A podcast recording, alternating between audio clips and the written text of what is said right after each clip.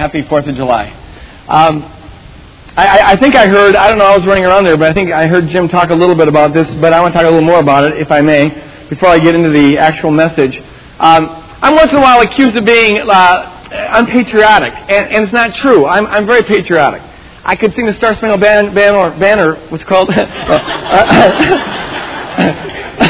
That's wrong for you, uh, you know, if you wanted me to. I, I, I am. I am, of course, I'm very cautious about, uh, you know, any political ideology being equated with the gospel. That's true. In fact, if you want a really good book on this topic that I like, it's a little bit controversial, but uh, it's called Corrupted by Might by Ed Dobson and Cal Thomas, uh, who were the leaders in the moral majority movement. Now I can't write a critique of the whole thing. It's really, really good. But having said that, I mean, all the governments of this world are to some degree corrupted by the evil one. Am I right? Uh, there's, he's, he is the uh, prince over all the kings of this world, it says in Revelations 11. And so we got to be cautious about totally, mindlessly, unequivocally embracing any ideology. Got that. Having said all of that, I want to say this. I thank God for the, our forefathers and for those who have laid down their life to, for us to have the freedom that we have here. I thank God for that. I thank God that I, I'm in a country. Yes, amen. It's good. It's good. I thank God that I have the, the ability to, to say what I want to say and believe what I want to believe and without threat of persecution. I thank God for that primarily because it makes spreading the gospel a whole lot easier. Praise God. And so I'm thankful for that. I also know this, however, and you know it too if you're here and you're a believer, and that's that you can have all the political freedom in the world, all the ideological freedom in the world, and yet be in total bondage. Am I right? You can be in total bondage. You can have. Uh, so you can be free on the outside and have all the political freedom on the outside and have all the liberty in the world on the outside, but if you're knotted up, tied up, strung up on the inside in your spirit and your soul, uh, then, then you are not a free person. The Bible says that Jesus came to set the captives free. Praise God. And he wasn't talking about a political freedom, he's talking about a spiritual freedom.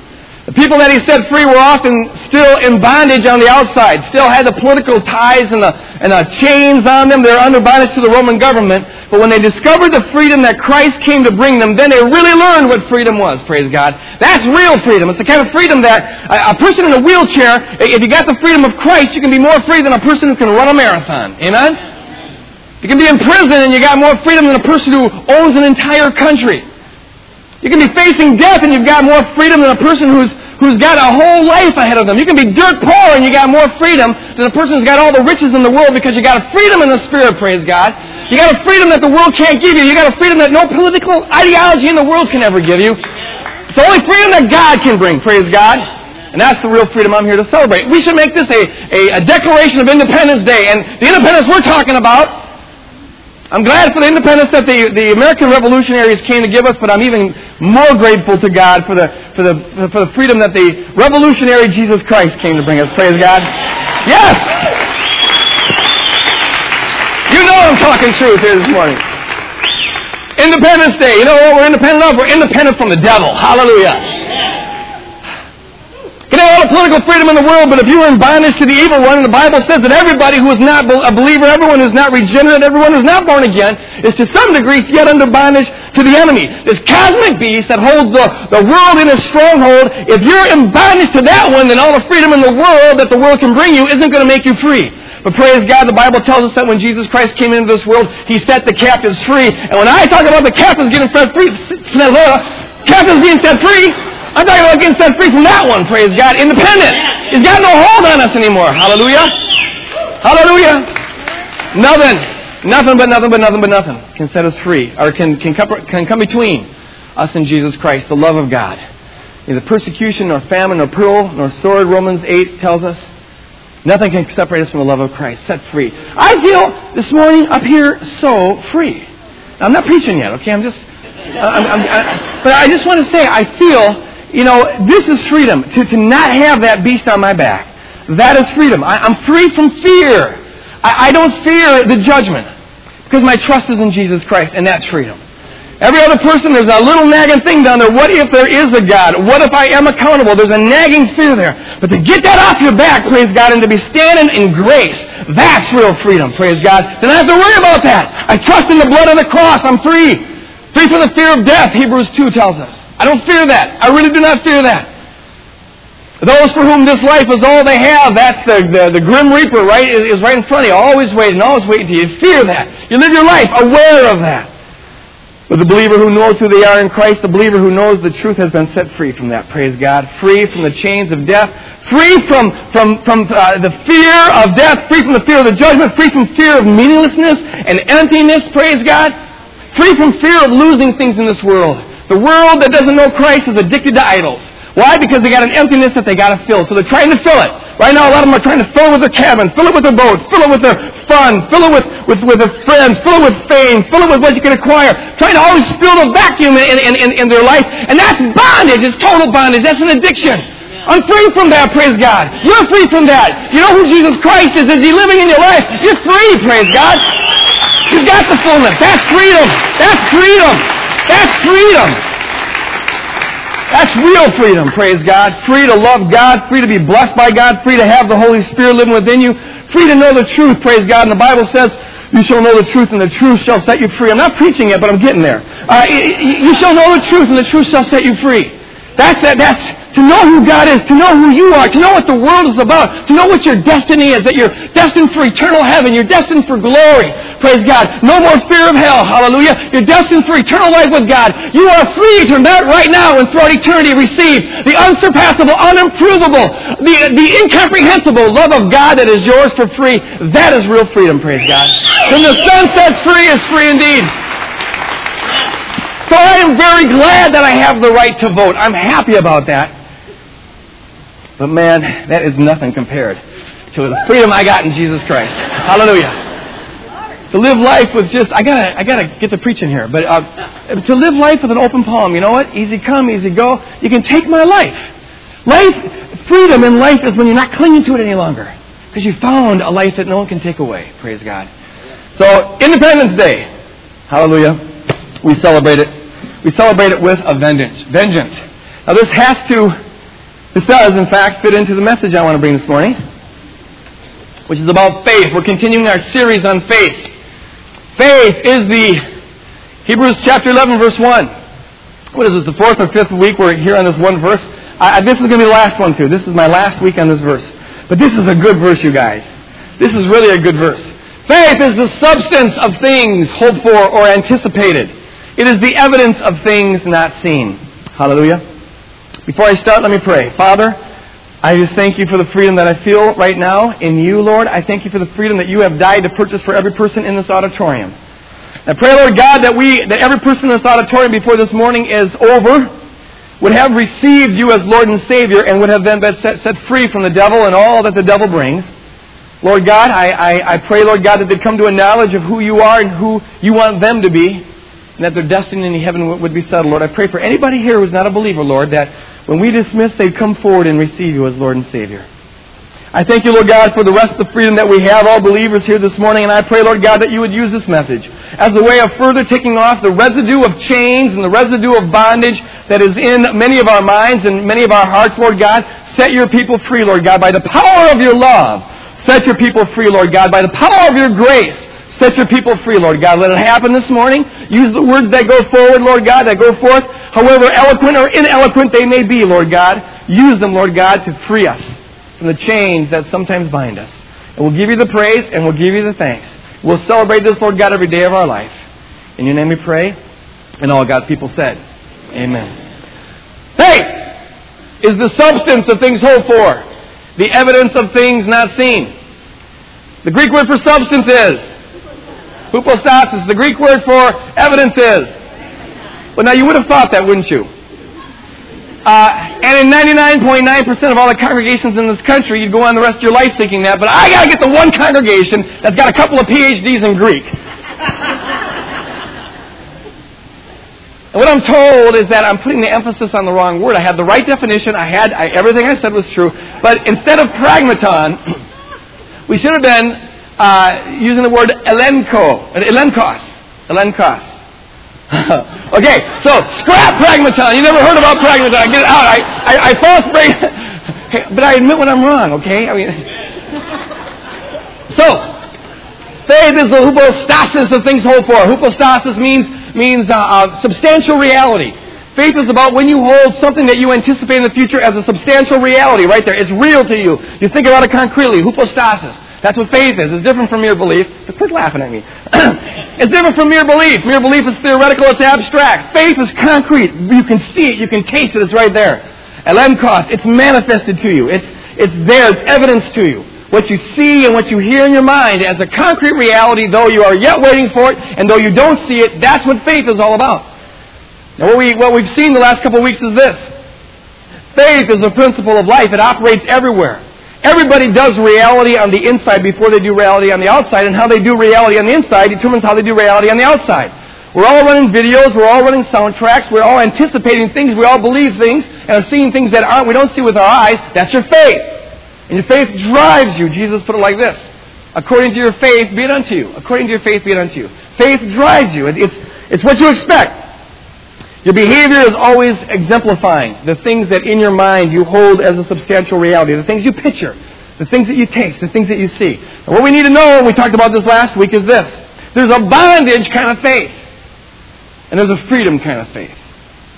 The bondage faith, we talked about it last week, is the, is uh, the lies that come from the enemy using the world, going through our bodies, through what we see, through what we experience, to influence our mind, to then define us. Instead of being defined by Jesus Christ over our spirit, over our soul, over our body, over the world, what we have is the enemy being now over the world. This is what the fall is all about. The enemy is over the world who goes through our bodies, impacts our soul, and then defines our spirit, and the Lord is left out of the equation. Instead of being defined by the top down and from the inside out, we're defined by the outside in from the bottom up.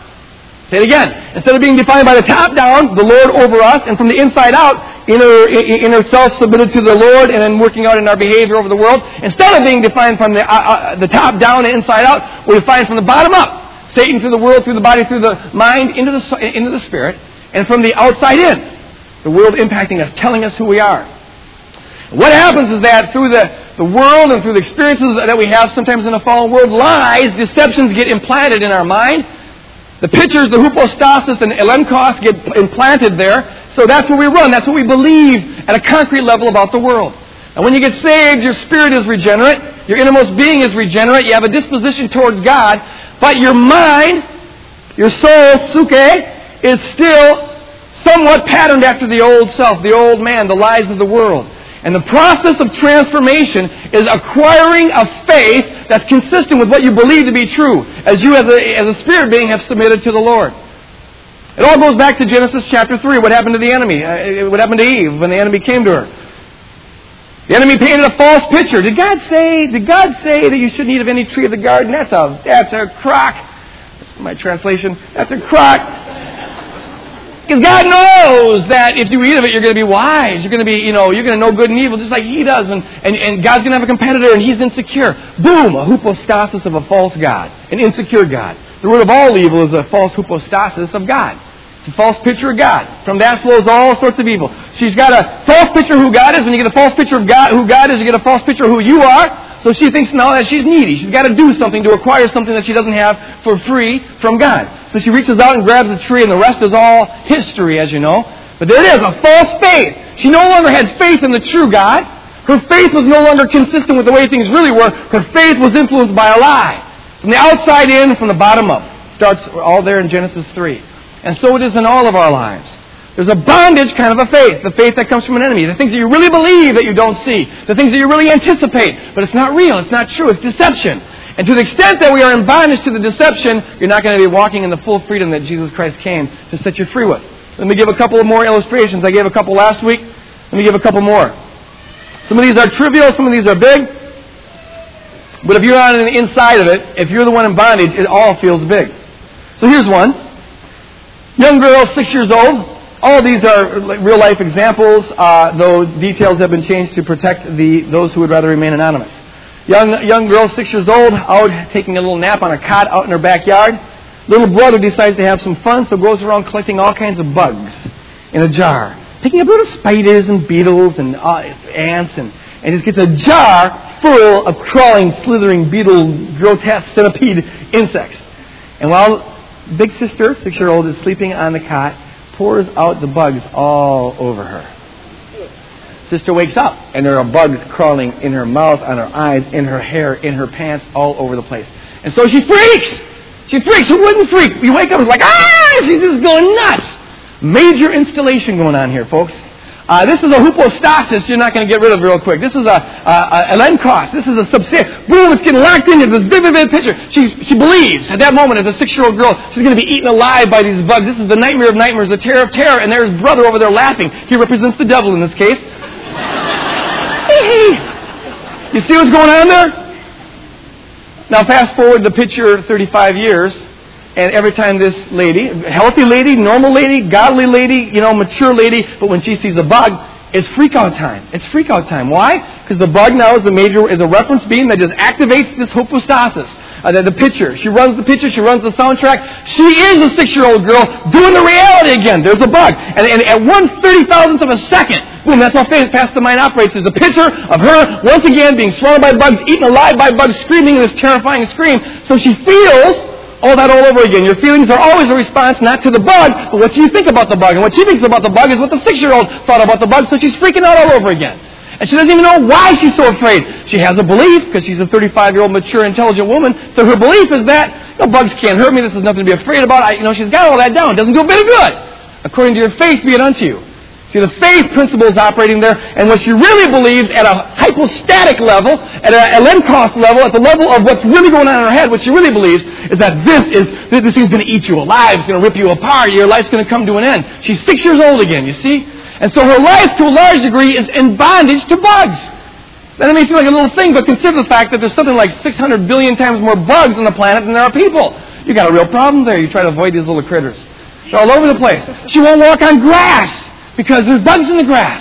You see? Uh, you know, and so this controls her life. There is a life. She's free in her spirit. She's free in a lot of areas of her life. But when it comes to bugs, she's in bondage. Why? Because there's a bondage faith. What she really believes is going to happen is that the bug will eat her alive. Somehow uh, kill her. Young boy, let's give him six years old again. And here's father. Father rages at him whenever father wants anything done. The only, the only there's only two volumes that dad has. Either you're crying and whimpering or you're screaming and yelling. There it is. What's wrong with you? Raging, raging, raging. So the kid is feeling attacked all the time. He also notices that dad, whenever dad gets a little bit of a criticism, whenever anyone has a negative thing to say about dad, dad does this raging kind of thing. So now let's fast forward the film. The kid, the guy's 35 years old. He's a mature, he's a godly man, mature Christian. He knows theoretically that rage is not an appropriate way to respond to positive, constructive criticism. But Whenever there's anything critical said, whenever there's anyone who just, you know, gives anything, even if it's a look that maybe implies something is off, something's a little bit wrong, something could be improved upon, boom, there's this feeling of rage that is there.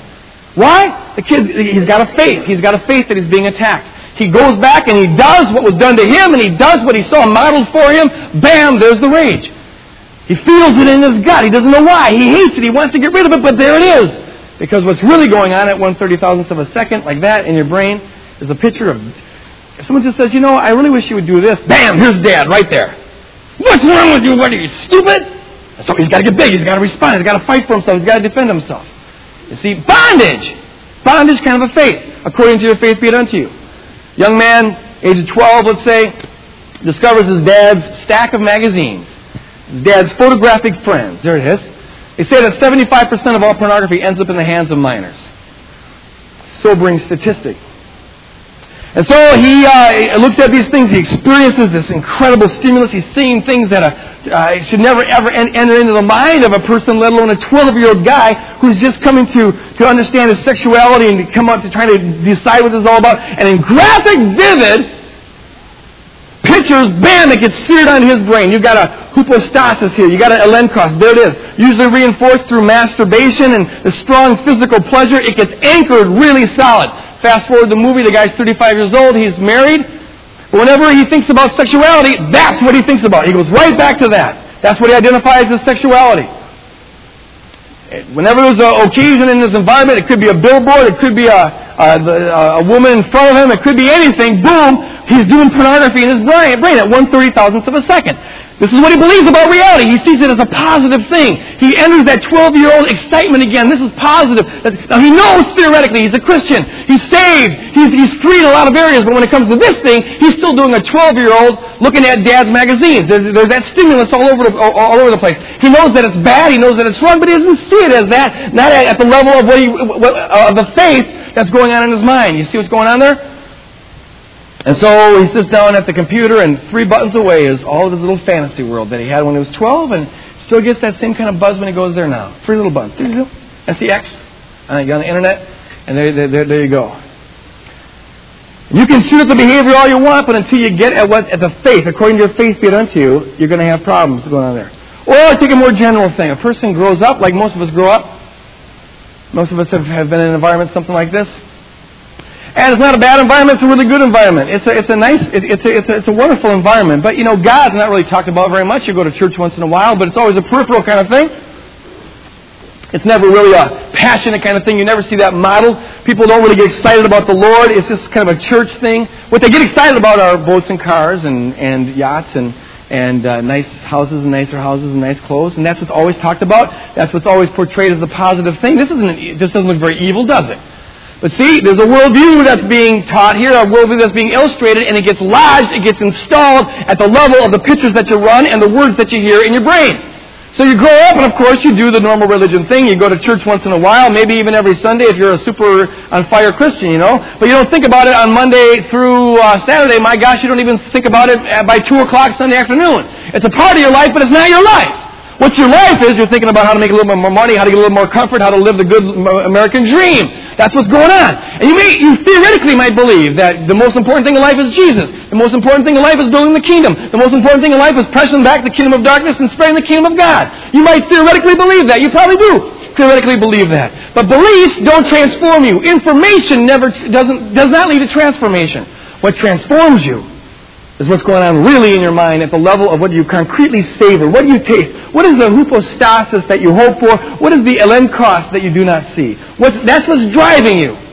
And you can shoot at the behavior all you want, but until you get on the inside of what's really going on in your brain, until you begin to tackle the deceptive areas of your mind, you're not going to make a lot of progress. You know, you should not be involved in that pornography. Bad for you to be involved in that pornography. What's wrong with you for getting involved in that pornography? He knows that already. He knows that already. If you just shoot at the behavior, you're not going to likely solve the problem. Now, you, that's not to say that you should just condone the behavior. Just know that God's not a behavioralist. The behavior is always a symptom of the problem. It rarely is the problem itself. You ought not to be raging. Why are you raging so much? You know, gosh, can't you control your temper? Yada, yada, yada. Well, good, yeah, that's good. You didn't know that. That's not appropriate. That's good information. Person probably already knew that. You got to ask the question, what's leading to the behavior? Why do you rage like that? What is going on in your head? You should not be so materialistic. Why are you so greedy? Why are you jealous? Why are you so full of envy? When what is that all about? Stop that. Stop, stop, stop. And Marcus said, go. Stop it.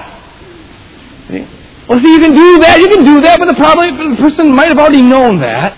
It's not going to solve the issue, not until you get on inside of the person's head. And you take thoughts captive, and Jesus Christ comes in and transforms the inner self. What are you afraid of bugs for? My gosh! Here, here's a book on bugs. They'll prove that. that you know that 99.999% of all bugs cannot harm you at all? You know, there. Now stop it. Let's see. This isn't a cerebral thing. This isn't about information at all.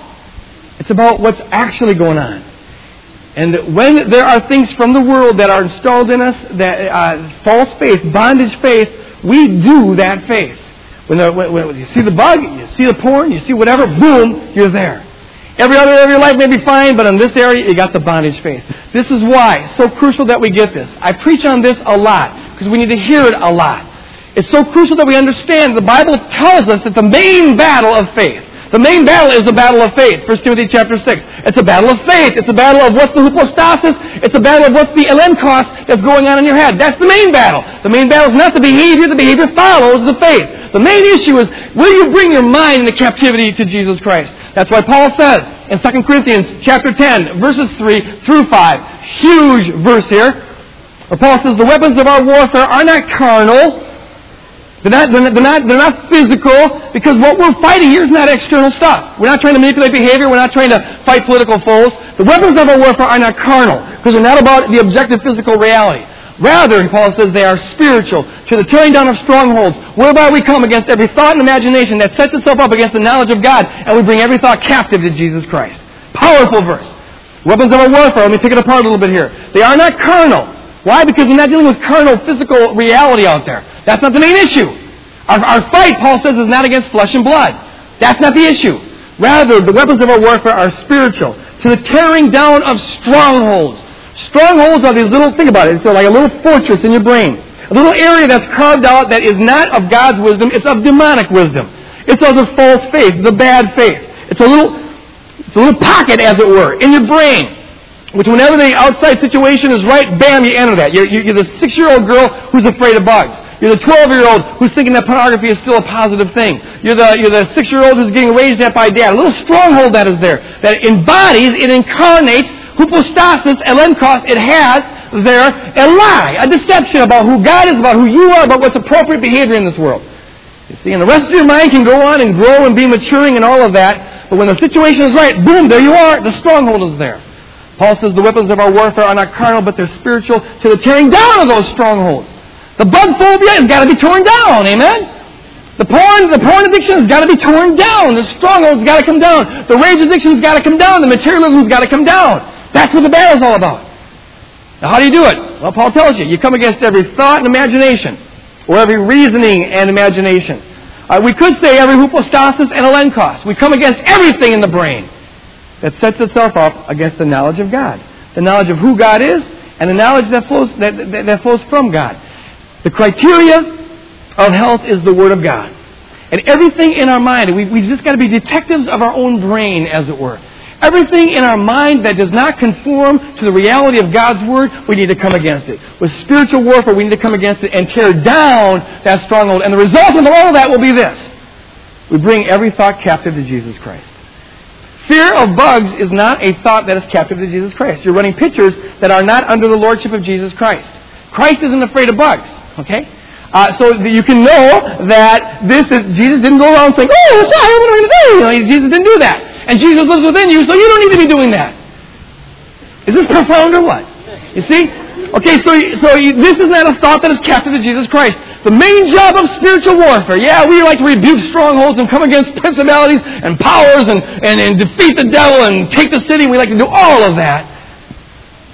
But it's not likely that you're going to get very far doing that unless you first take this captive. Praise God. Take the astrodome of your brain captive to Jesus Christ.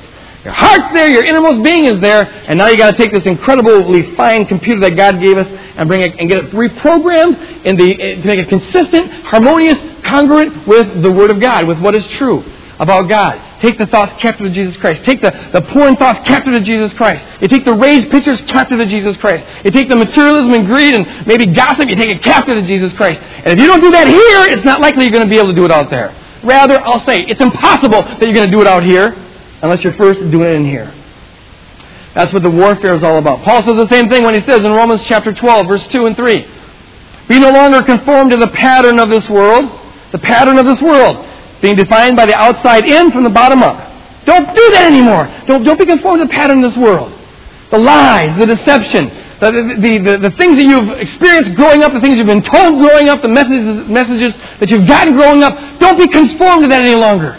Don't let that define you any longer, is what he's saying. Rather, be transformed. How? By trying hard? No. By the renewing of your mind.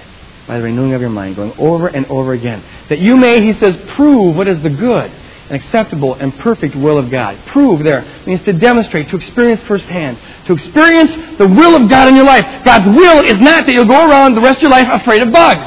You'll prove what is the will of God when you're transformed by the renewing of your mind, and you're no longer conformed to the pattern of this world, the pattern of Big Brother putting bugs all over you. You see, don't be conformed to that message any longer. That was a lie. I understand why the six-year-old came to that conclusion, but you're 35 now. You don't need to have that conclusion governing your life anymore. Don't be conformed to that any longer. Be transformed by the renewing of your mind. Redo the picture. Redo your faith. Get a true hypostasis and a true elenkos going on there, and that will transform your entire life. Paul says the same thing again when he says in Ephesians chapter 4, verses 23 through 25. Put off the old man, which is corrupted by evil desires. The old man, that's the old self. That, that's, that's who Greg Boyd would be if it were not true that Jesus Christ was Lord and saved me. Okay, that's the old Greg Boyd. He's corrupted by evil desires. Why? Because that old Greg Boyd had a bunch of lies, believed a bunch of lies, and was always desiring things that would corrupt him. Things that will not give life, but it promises to give life. Like the apple on the tree. Like the pornography on the internet. Creating it, desiring it. Because you've got a, a, faith that this is what life's all about. Put off that old person and put on a new person. How? By the renewing of your mind. By the renewing of your mind. The battle, folks, is the battle of faith. According to your faith be it unto you. So let me close by giving you two exercises. I gave you an assignment last week. I almost want to have a raise of hands as to how many people did that, but I know better. Because uh, see, here's what I know. Here's what I know. I know that I am swimming upstream on this stuff. This is the hard stuff to do. This is, I believe, the hardest aspect of discipline. I'm swimming upstream my own life. The natural, easy, habitual thing to do is to just go along and let the world define you, you know, just more or less. It, it, it, we are so bad at policing our own thoughts. We are so public oriented that we think that what happens that everyone else can see is what's really important. When in fact, according to kingdom principles, it's what people don't see. It's what's going on in the head that's really, really important. Because what's going on in the head determines what is going on the outside, you see? Now, you don't see because you can't see this kind of stuff. Uh, this is the private stuff. And so it's easy for us to forget this. And so I come back to it and remind us be transformed by the renewing of your mind. Two little exercises for you, for you to, to, to get a grip on this more. Number one, do this. And Lord, help us to remember to do this. Because it's easy to forget. You walk out of here and you lock into your, your pattern of thinking. I do the same thing. Lord, help us to remember to do this. Take truths of the Word of God and say them over and over again. The word renew means to, it's like chewing on, on cud. It, it, it's you go over it and over it and over it and over it. We don't chew on cud, but cows do, and the word actually comes from the word that cows used to, they used to use for cows who would chew on their cud. They swallow it, and they burp it up again. They, you know, that, it's really gross. I didn't want to go into details, but you were looking puzzled, so I really had to just explain what the whole thing is about. Okay, thank you. Um, want to slow that down a little bit? Okay, it means to go over and over and over. You renew it. It's new again. It's new again. It's new. You renew again, new. See, you renew your mind. Do it again. Now do it again. Now do it again. Now do it again. You're doing that all the time, whether you know it or not. You're renewing your mind. Your, your mind is always, always going. The question is, what is it going on? Most of us aren't intentional about, intentional about what is going on, and that's really sad. Because if you're not intentional about what's going on, how you're renewing your mind, what you're thinking about, someone out there is intentional and he comes at you through the, through the billboards and through the commercials and through everything around you, comes at you with these lies. We've got to get intentional about what's going on in our head. Renew our mind. So take a truth of the Word of God and say it to yourself and then see it. Hypostasis elenkos. Greater is he that is in you than he that is in the world. That's wonderful. It will be abstract until you make it a matter of faith. Do you really believe that? In other words, can you see yourself walking with someone in you that's greater than anyone in the world? See? It's one thing to believe it theoretically, but can you see yourself walking with that? God God's not given you a spirit of fear, the Bible says, but of power and of love and of sound mind. Okay, now that's a good abstract truth. It'll be mere belief and will never confront the areas of your life that you are fearful and out of control and not sound until you can see it. What does it look like for you to be filled with one, uh, a spirit that doesn't have anything to do with fear, but rather is full of power, sound mind, self-control? What does that look like? What does Greg Boyd look like? Well, I'll tell you this, Greg Boyd's not afraid of bugs when I'm walking in that reality. Okay? Say it and see it. Do it in prayer and do it over and over again. See it and say it. Do it over and over again. Vividly, in color, big, panoramic, full of sound. See the truth. St. Ignatius, the great monk of the 15th century, Jesuit priest, said this. When you pray, when you read your Bible, enter into it with all five senses. See, he, he was just saying, pray, hypostasis, elenkos. Make it vivid in your mind. See yourself like that. You are the apple of God's eye. You're loved with an everlasting love. This power of God is upon you. Uh, the Lord rejoices over you and sings, Zephaniah chapter 3. All those truths, take them, say them, and see them over and over again. Live in that reality. Make it a part of your prayer life. And that's part of what it means to be transformed by the renewing of your mind. If you can't see it internally, you're never going to be able to do it externally. Second thing is this, and real quickly is find the areas of your life. This is basically saying the same thing in a different way. Find the areas of your life that aren't taken captive to Jesus Christ. The, the areas of fear or the areas of, of sin, uh, the, the, the, the flesh thoughts, the flesh feelings, and the flesh behaviors. Take all of them. And ask the Lord in prayer. Sometimes you need a counselor to help you with this. Some, some people do. And my dream is that in, in, two or three years we're going to have a lay counseling center with, with people who are trained in doing this kind of thing. But most of the time, the Lord can just do it with us He's our therapist, praise God. And Jesus makes a very good therapist. A lot of prayer, for me, prayer is therapy. So I go to the Lord and I say, Lord, show me this area. Why am I like this? Why do I, I, I respond this way? What is the faith that is going on? What's the faith that's going on in my life that's leading to this? Show me, Lord. And I ask the Lord to reveal to you what's the, the picture that's flashing at one thirty thousandth of a second. What's the hypostasis and elenkos that's going on? The false faith, the bondage faith, the flesh faith that you have that's leading to this ungodly behavior. Ask the Lord to show you that. And then ask the Lord finally to get rid of that, to collapse that. Sometimes I just see the Lord shutting up the whole thing. Here's the picture. Ding. Flick it away. And now give me a true picture. The bug phobia. I'm not afraid of bugs, but but this person. Take that bug phobia. Here's a picture of this girl covered with bugs. Ah, you know. And, and it, I'm being very simple here because I, I, we, we got to end it. Uh, but but this is the essence of what we're talking about. And Jesus says, you know what? That's not true, is it? That's not true. You're 35. You know it. Why do you keep seeing this? Let's stop that. I I come against this stronghold. The Lord can come against the stronghold. You in prayer can come against the stronghold, and you tear it down. Just just collapse it like a screen. Close it up. I refuse to let this picture have authority in my mind any longer. This is my brain. This no longer will have authority. I'm not six any longer. My brother shouldn't have done that. I forgive him, but I got to move on now. And so you give it to have it, just give it to the Lord and have him go ah, over his back. Or the Lord's very creative. You know, let let him do therapy on you. I'm not going to do it. Um, but however, collapse the picture and then have him show you what a true faith would be like in that area of your life.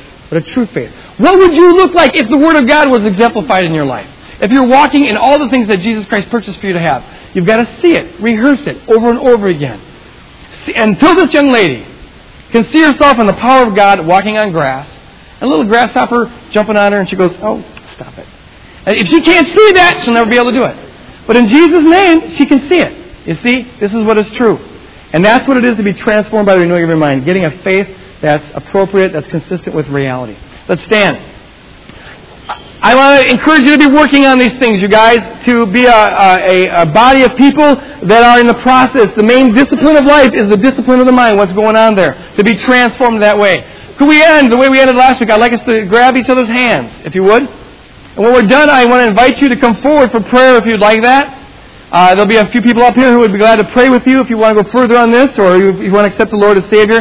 But I want to lead us in a prayer. You don't have to pray it, don't pray it out loud, but I'll lead us in it. And you be in your mind applying it to the person on your right and the person on your left. The Lord has just been, I think, moving us to say you need to be a body of people who know how to pray for one another. So close your eyes and let's pray for the person on the right and the person on our left. Father, in Jesus' name, we want to pray for the people that are on our right, the individual whose hand we are holding right now. Father, we pray blessing on them, Lord. We pray, Lord God, that your grace would be upon them, Lord God. We pray, Lord God, that your power would be upon them. We pray, Lord God, that you would, uh, Lord God, bless the rest of this day as they perhaps get together with family, or maybe they're going to be alone, Lord God. We pray, Lord God, that you'd be always drawing them closer to yourself. And we pray, Lord God, that you would help them by the power of your Spirit uh, to be transformed by the renewing of their mind, Lord God. Lord God, we pray protection for this person whose hand on our right that we are holding. Protection from the enemy who would try to get in there and sow seeds of deception. In Jesus' name, we come against strongholds in the mind uh, that hold them captive. And we proclaim their mind and their heart to be kingdom territory, praise God. And ask, Lord God, that be moving on them to free them from every bondage that they might have. And Lord, now we pray for the person on our left, whose hand we are now holding. Lord God, we may know them, we maybe don't know them, but we pray blessing on them, Lord God. Favor them, Lord God. We know, Lord God, that you've invested us with an incredible authority. That when we speak these kinds of things, it really makes a difference. So, Lord, we see it making a difference right now on them. Hallelujah. The light of your love is shining on them right now, Lord God. Bless them in every way, Lord God. Bless their relationships, Lord God, with their spouse or their significant other, with their children if they have children. Bless all those relationships, Lord God. May they today walk with a sense of love all around them, Lord God. Lord God, we pray that by your Spirit you'd also remind them to be transformed by the renewing of your mind. Father, may they today see a little more clearly how much you love them. Not just believe it, but see it, Lord God. May they experience the full depth and abundant, rich